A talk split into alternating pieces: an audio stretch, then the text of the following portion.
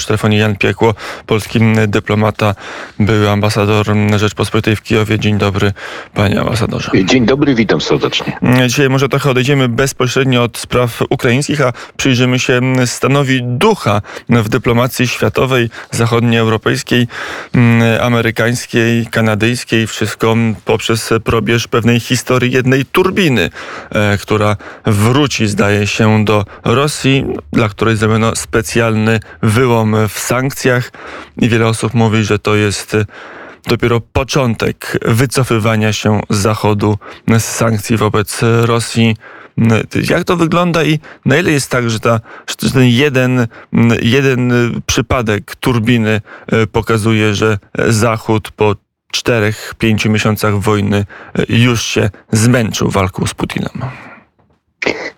No, myślę, że sytuacja jest jeszcze bardziej skomplikowana, bo mm, oprócz tego mm, dochodzi kwestia mm, tranzytu y, koleją y, z Rosji do y, Kaliningradu przez terytorium Litwy gdzie właściwie mm, również mm, została podjęta decyzja interpretacyjna, że właściwie to powinniśmy mm, Rosji na to pozwolić. Na co, co oczywiście zareagowała Litwa, że ona oczywiście będzie wypełniać zalecenia Komisji Europejskiej, ale jednocześnie zdystansowała się, bo to jest kolejny wyłom w sankcjach. To jest tworzenie kolejnego precedensu. isso, eh, po tym precedensie z Kanadą, która, pamiętajmy, że Kanada to jest kraj, który zawsze wspierał mocno Ukrainę, gdzie jest bardzo silna diaspora ukraińska. Już wiemy, że, że ten, organizacja Kanadyjczyków ukraińskiego pochodzenia w, w Kanadzie chce zaskarżyć tą decyzję w sprawie oddania turbiny Niemcom, którzy ją potem mają zamiar przekazać e, w Rosji, wierząc w to, że znowu popłynie gaz przez Nord Stream 1. No to są rzeczy skandaliczne, szczególnie w sytuacji tego, cośmy wczoraj widzieli, co się stało w winnicy. To to po prostu są rzeczy. No, to mniej więcej jest tak komfort y, niemieckiego obywatela, żeby on miał cieplej w domu, a y, konfrontacja tego ze śmiercią choćby tej dziewczynki w Winicy, y, która stała się już legendą, no to to są rzeczy, które pokazują właśnie jak Europa traktuje sankcje i jak traktuje Rosję. Ale panie ambasadorze, może jest tak, że ten komfort jest znacznie ważniejszy dla e, elit politycznych w Berlinie, także dla e, przemysłu w Niemczech, bo to nie obywatele winnicy będą wybierać e, członków Bundestagu czy posłów do Bundestagu w następnej kadencji, tylko zmarznięci zirytowani wyborcy niemieccy. I koło się zamyka. No właśnie tak to niestety trochę wygląda, tylko że zdaje się, że politycy mm, elit mogą się przeliczyć, e, ponieważ jednak opinia publiczna w, w Niemczech jest w tej chwili bardzo wspierająca Ukrainę.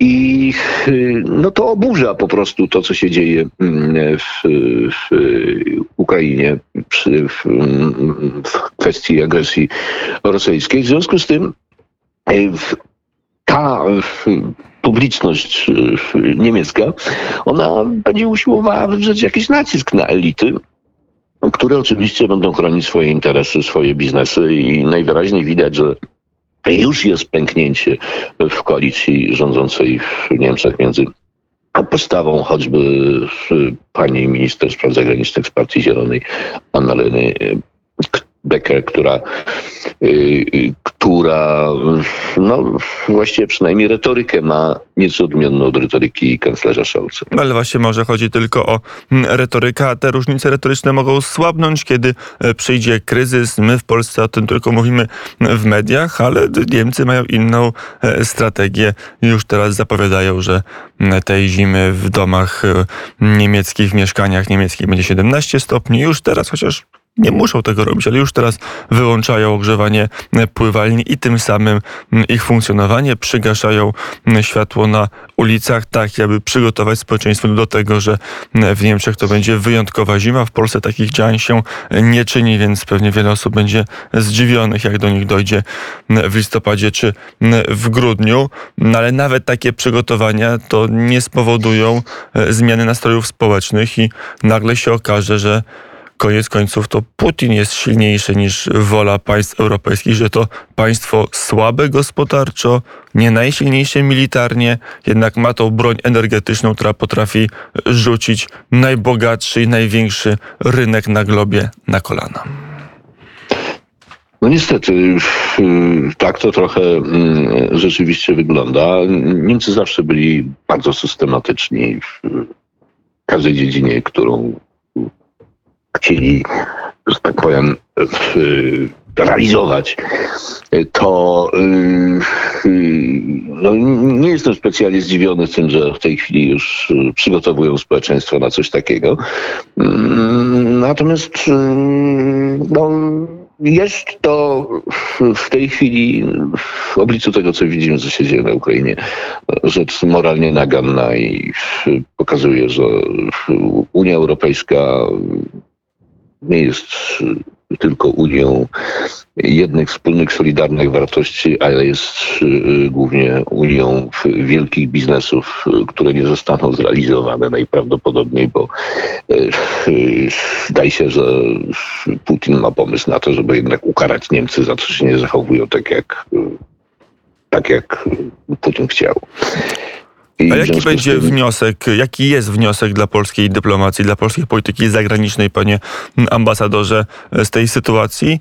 No, która będzie trudniejsza chyba coraz bardziej, bo, bo ta, ta presja Putina będzie powodować, że takich przykładów jak z tranzytem do Kaliningradu, czy jak z tą już osławioną turbiną mm, do obsługi przemysłu gazowego, że takich przypadków będzie coraz więcej. No, nie jest wykluczone, że tak będzie. Chyba, że Putin znowu wykona coś tak nieobliczalnego, co już niewykluczone, no, że Europa zareaguje gniewnym oburzeniem na chwilę. No tak, jak chodzi o polską dyplomację, no to zostały podjęte już w tej kwestii decyzje. Jest nieustające wsparcie Ukrainy, jest traktowanie Ukrainy jako najważniejszego w tej chwili, czy jednego z najważniejszych naszych partnerów. No i jest taki pomysł, że należy pomóc Ukrainie wygrać tą, tą wojnę i w tej kwestii się nic nie zmieniło i nie zmieni. Nawet gdyby w Polsce zaczęła rządzić inna partia, to to są rzeczy w tej chwili niepodważalne. To jest optymizm pana ambasadora. Ja kiedy obserwuję scenę polityczną, to jak się zachowuje część opozycji, to wydaje mi się, że słowa, które padają, jakby sam fakt dookoła kryzysu energetycznego, mm, gdzie opozycja stara się umniejszać rolę mm, Putina, pokazywać, że to wszystko wina rządu. O, oczywiście jest to pewna logika dość prosta, polityczna. Wtedy łatwiej jest szansa na wyszarbnięcie kilku punktów poparcia u wyborców, ale powstaje taki takie zawahanie, czy na przykład, że na pewno Platforma Obywatelska, idąc narracją, że kryzys gazowy to nie wina Putina, tylko wina Kaczyńskiego, czy, czy jak do władzy dojdzie, to czy będzie w stanie potem przekonać, że to jednak jest wina Putina, a nie, a nie że problem z gazem leży nie w Warszawie, tylko w Moskwie.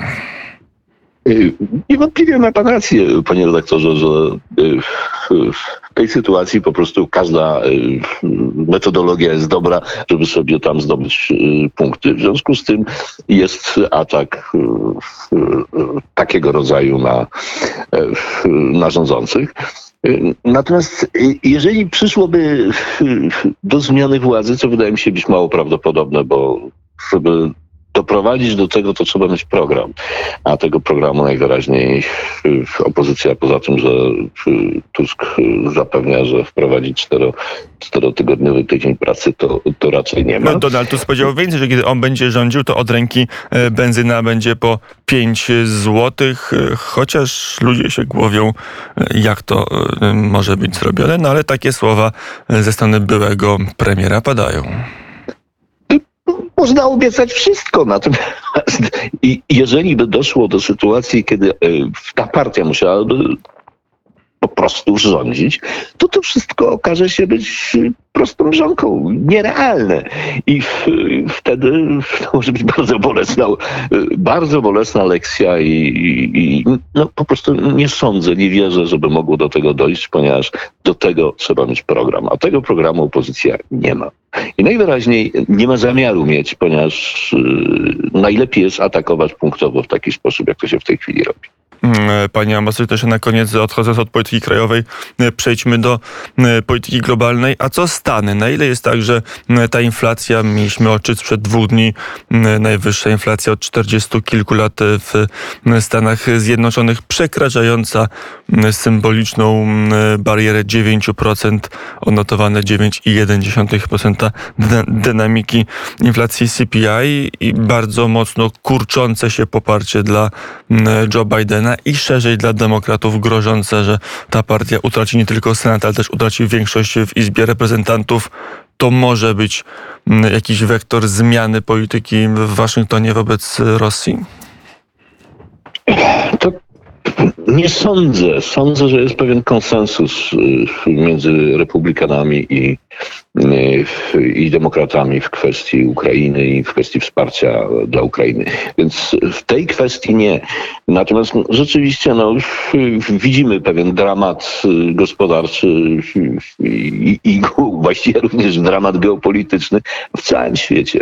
Y, To, co się wydarzyło, czyli agresja Putina na Rosję i, i, i właściwie jakieś powstawanie różnych nowych sojuszy, w tym widzimy tutaj wyraźnie oś również Iran, Iran-Moskwa, to by świadczyło o pewnym przegrupowaniu pewnej pewnej zmianie, która może być dość dramatyczna dla, dla losów świata. No, podobna do, do tego, co zachodziło przed wybuchami dwóch wojen światowych. To jest dość niebezpieczny trend, który niestety może się przerodzić w coś, co będzie miało znacznie szersze konsekwencje. Mm, Powiedział Jan Piekło, polski dyplomat, był ambasador w Kijowie. Dziękuję bardzo za rozmowę.